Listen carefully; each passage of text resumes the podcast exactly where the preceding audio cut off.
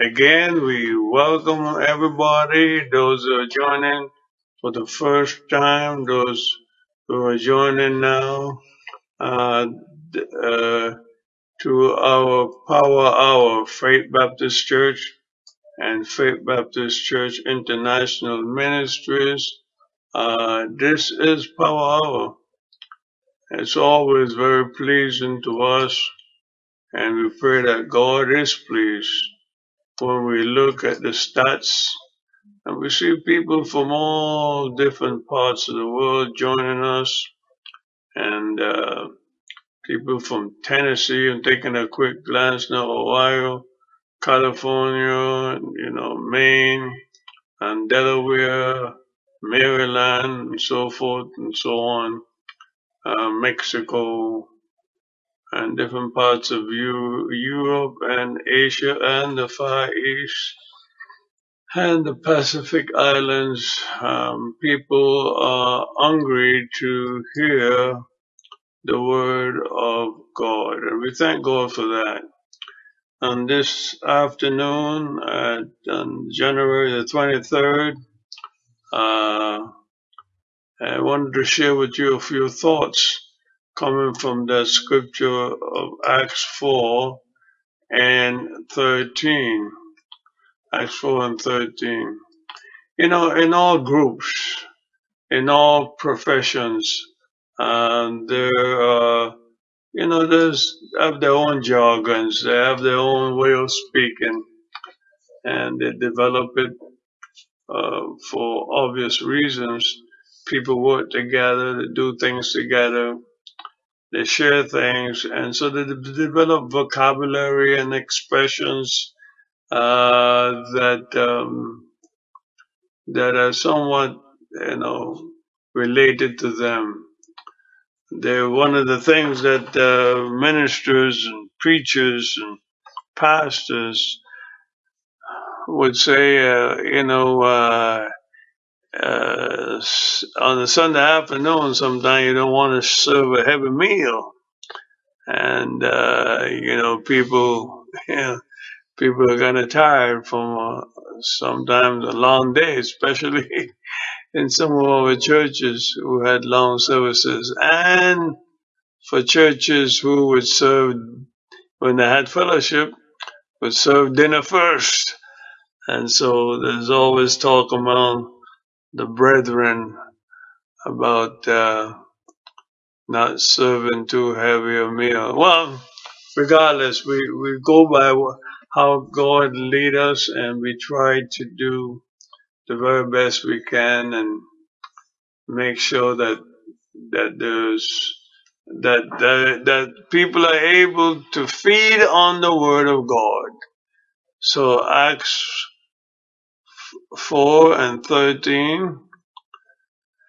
Now when they saw the boldness of Peter and John, and understood that they were uneducated and untrained men, they were astonished, and recognized them that they had been with Jesus. And because, as if I just read a little bit of 14, and because they saw the man who had been healed standing there with them, they had nothing to say in return. When they saw the boldness of Peter and John, and understood that they were uneducated and untrained men. There's something that is hard for us to skirt around, even as religious people and religious leaders, because it profoundly affects our children, our schools, parenting, and just people as a whole. The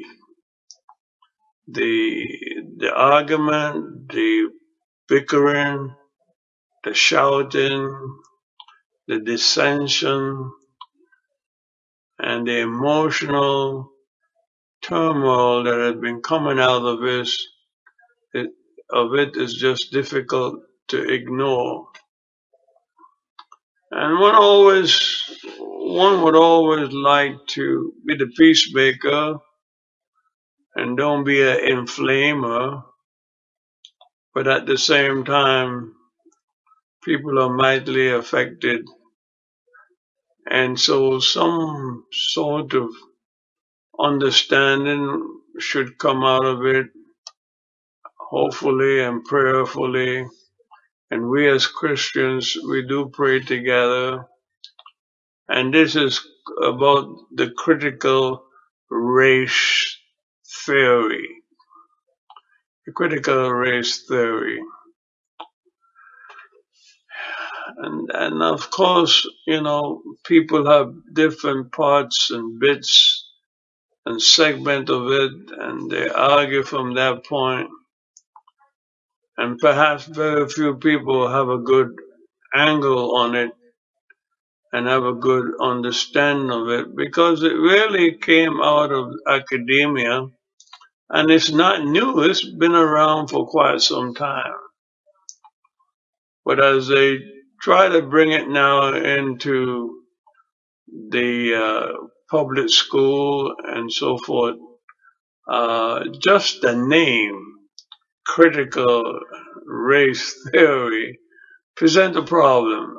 In fact, I have said from time to time to myself, wow, I wish they had come up with something more perhaps appropriate to the public school level and trying to teach history, looking at it from the way, from a wholesome way, from a complete way, instead of just parts and bits of it, or coming out of legends and misunderstanding. And that's what the word critical means. It means taking everything into consideration in the history of a subject. And the critical race theory just is about looking at that from a historical point of view of all the factors that are sometimes ignored as we study the history of particularly what minorities, as we would call them, black and brown people and so forth, indigenous people, Native Americans in particular and so forth, because their story sometimes is lost, hidden, and unfortunately forgotten.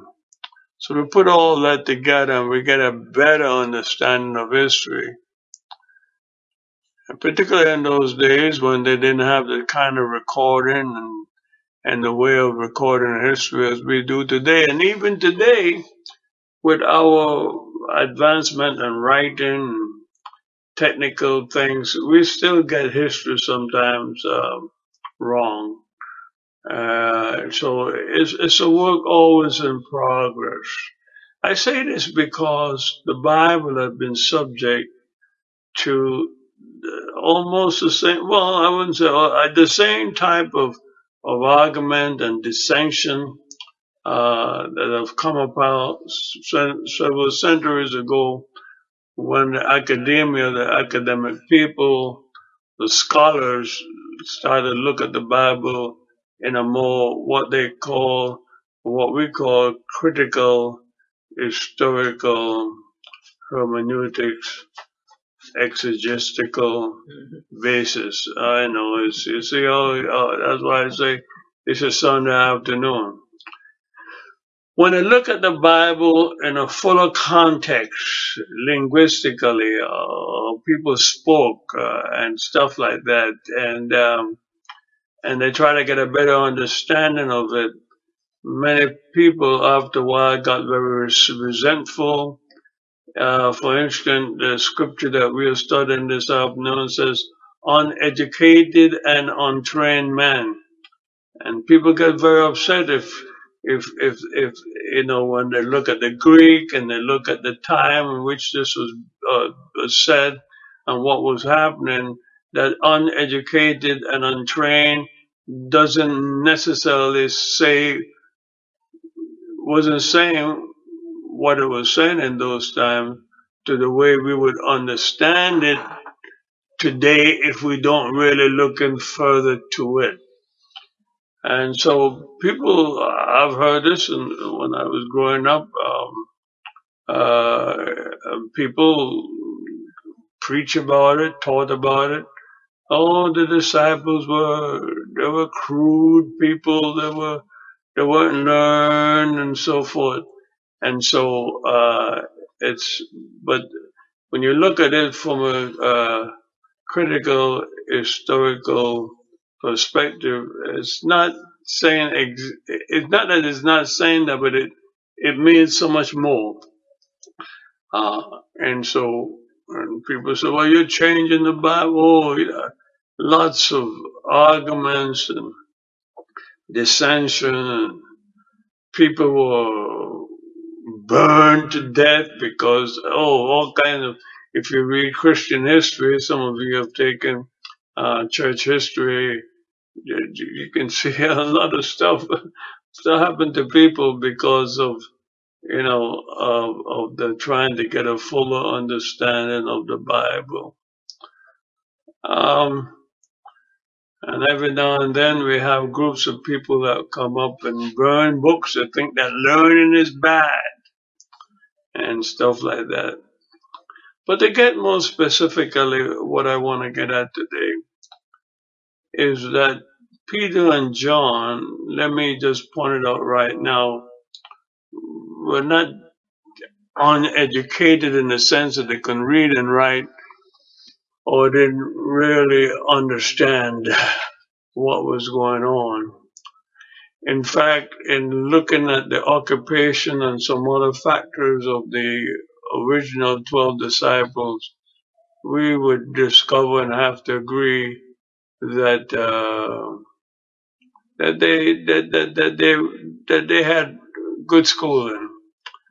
They had some rabbinical understanding, and that may have been purposeful by the fact that Jesus chose them. The incident that's going on now happened to be in a specific context. Something particularly was going on why the scripture used the term, which is correct, of course, the scripture is correct, uneducated and untrained. I want to say that this afternoon to encourage folk. I want to say that because too often the lay people of the church have been excluded, I think unfairly and to a great extent, from the richness of God's word. People are put down or not paid attention to because they didn't go to seminary and this and that and the other. And that's why it's such a joy to have in our church, I can speak about this, Faith Baptist Church, wonderful Bible classes, and the Sunday school, for instance, where lay people are able to share, to learn, and to teach. And I learn a lot in Sunday school. I kind of frown a little bit on trained people in theology and the Bible. They don't go to Sunday school because there seems to be a history of that not being a good thing, that if you mix with the people who don't have titles, or don't have theological training, you're kind of putting yourself down. I don't know. No one ever told me that, but I just wondered, and some things that, have come up here and there. I don't care. I gladly sit down, and of course there are many other people like me, but some people they these are the people that you have to teach, and these are the people that you have to preach to. So maybe you should mix with them. They should be learning from you, not you learning from them or with them. I want to share quickly just about three things here. One is that we can never underestimate the power of God. From time to time, I have spoken about prodigies. Prodigies are usually young people who are capable of doing all kind of fantastic things in math and science, playing chess, playing music at very, very young ages. And nobody really can fully explain that. Sometimes they have some challenges. And in spite of that, they're able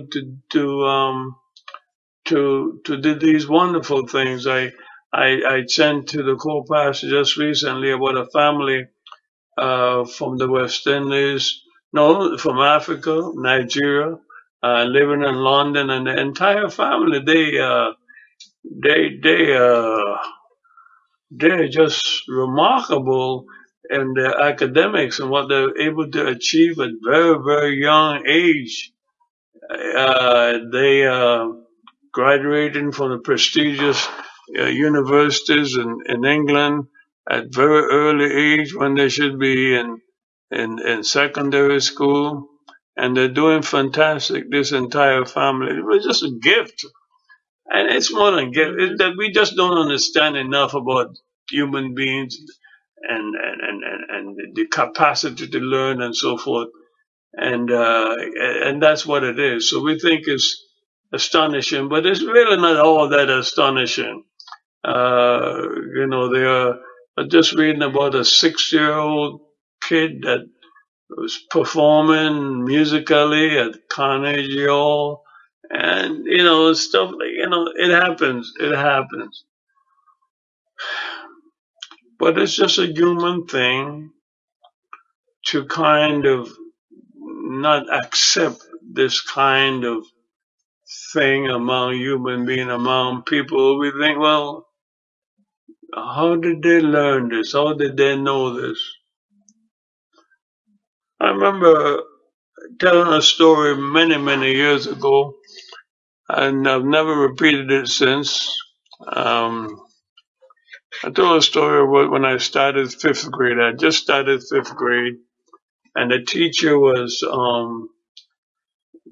teaching about the divine rights of kings. The divine rights of kings in Europe. In Spain, specifically, she was talking about Charles V. And I innocently kind of answered the question by kind of elaborating on what she perceived to be what she was teaching. And I just kind of said, well, there's something to the effect that there was a close relationship to the divine rights of king and the usurping of the power of the church that went beyond religious reason. There was, kind of more what we would call today politics. And the teacher said in front of the whole class, addressed me, and she said, she used the word in our language, she said, idiota. And even that is part of what I want to share with you today. That sounds like idiot it is idiot, but it sounds like idiot to us in English.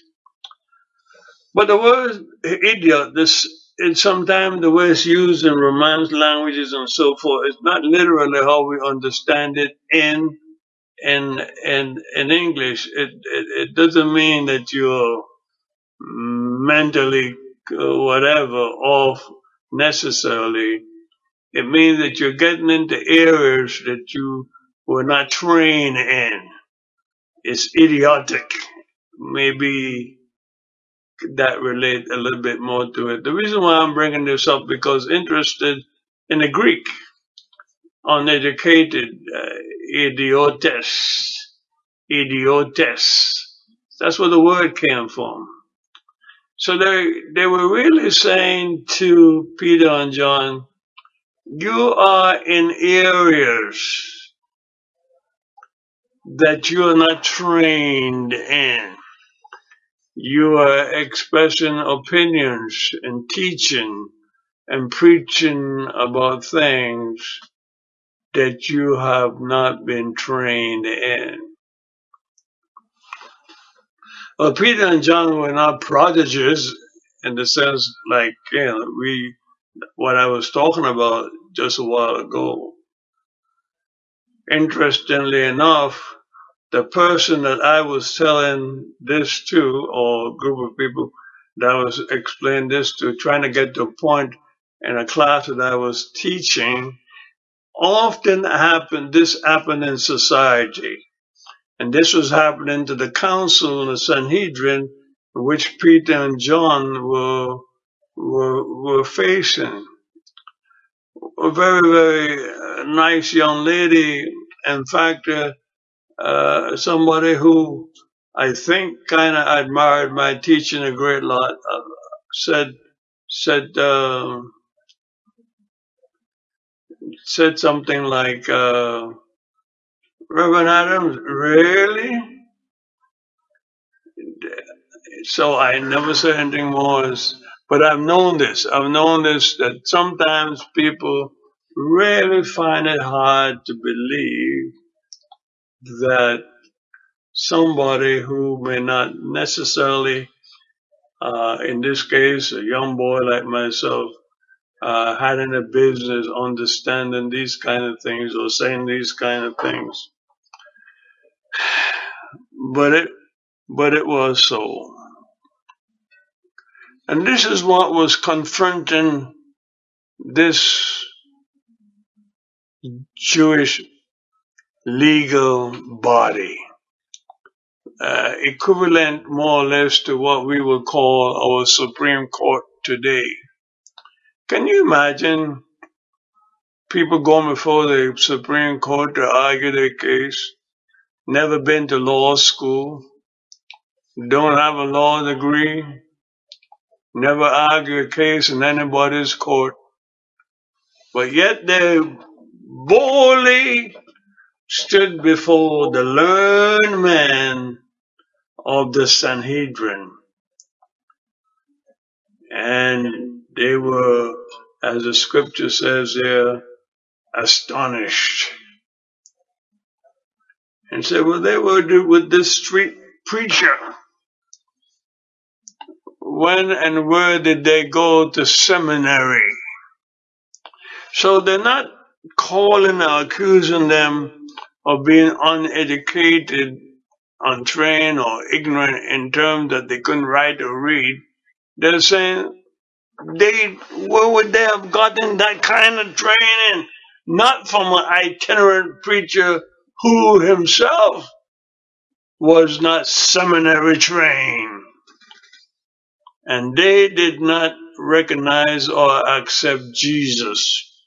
And the Sanhedrin was merely made up of Sadducees, very scholarly group of people, and well-trained theologically and otherwise in the Jewish law and religious practices. And that's what they were, that's when they didn't accept Jesus. One of the main things that upset them very much, the Sanhedrin, was the fact that Jesus and definitely the disciples of Jesus talked about the resurrection of life. And that group adamantly rejected the resurrection. Let me close with this and try to wrap this all up. Let me go back briefly to why context of time and place, hermeneutics as we call it, is very important.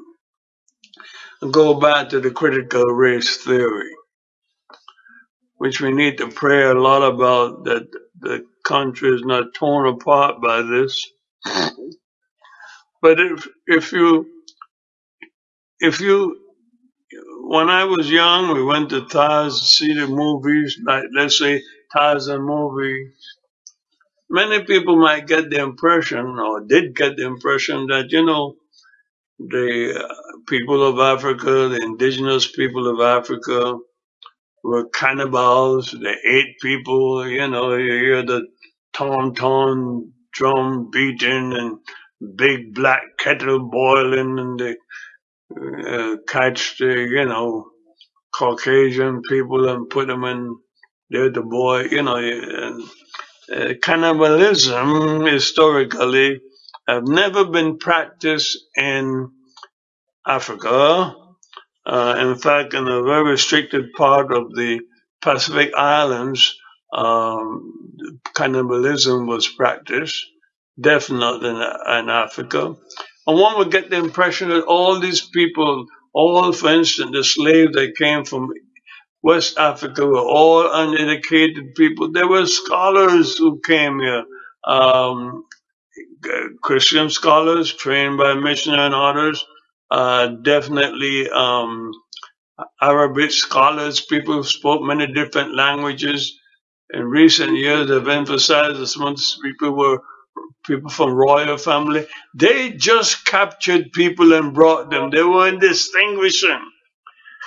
So historical, critical perspective, let us look at the reality of the history and don't lump everything together. And the same thing happened here with the Sanhedrin, and they missed the old point of the power of God through Jesus Christ because of their restricted way of looking at their own historical context.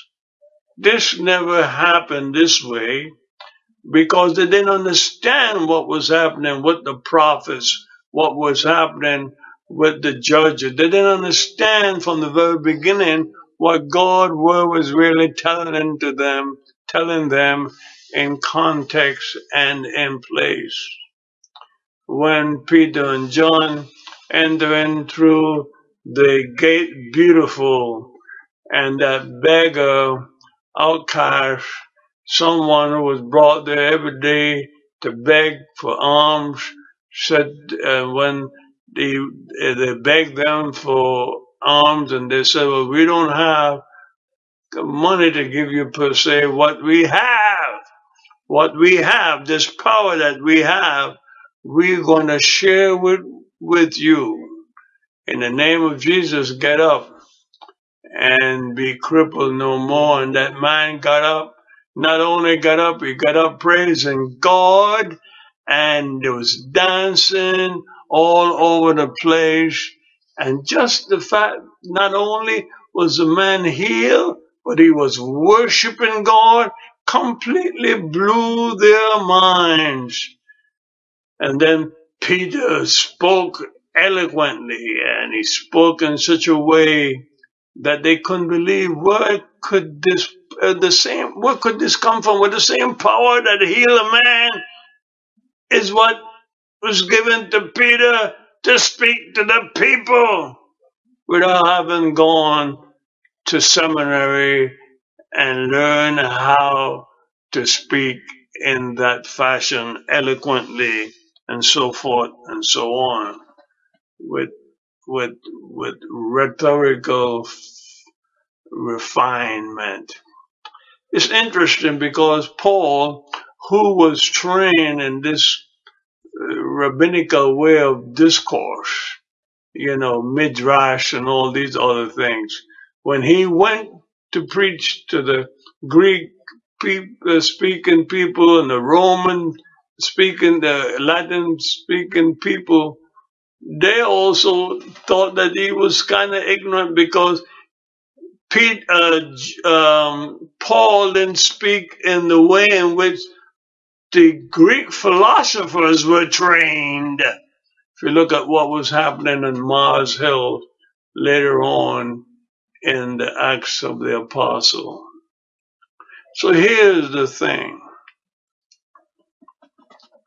We need to understand it's the same power that Peter and John had to heal this man who was crippled, who got up and his ankle received strength, and his knees received strength, and his thigh received strength, and he jumped up, leaped up, the Bible says, and he was praising God and holding on to them, and the people in the temple saw that, and the Sanhedrin people saw that, and they brought them before the Sanhedrin because they did the unthinkable thing. They shared the power of God with a crippled person. Later on, you'll even say that they didn't know what to do. They didn't know what judgment to make. They said, well, we're in a quandary. If they say that this is not real, how can we explain what happened to that man? And they specifically said, and he was over the age of 40. Oh, so interesting. That's why historical context criticism is so important. That's not just a casual phrase there. If you read further on in the account of the 4th chapter of Acts, it's not just simply giving the man age. There were certain things involved. First of all, traditionally and historically, it was believed that you could really never, ever be a true scholar until over the age of 40. So you see, that's why this young kid saying that in the class about, divine rights of king, you're too young. You haven't lived long enough. But there are prodigies all over the place.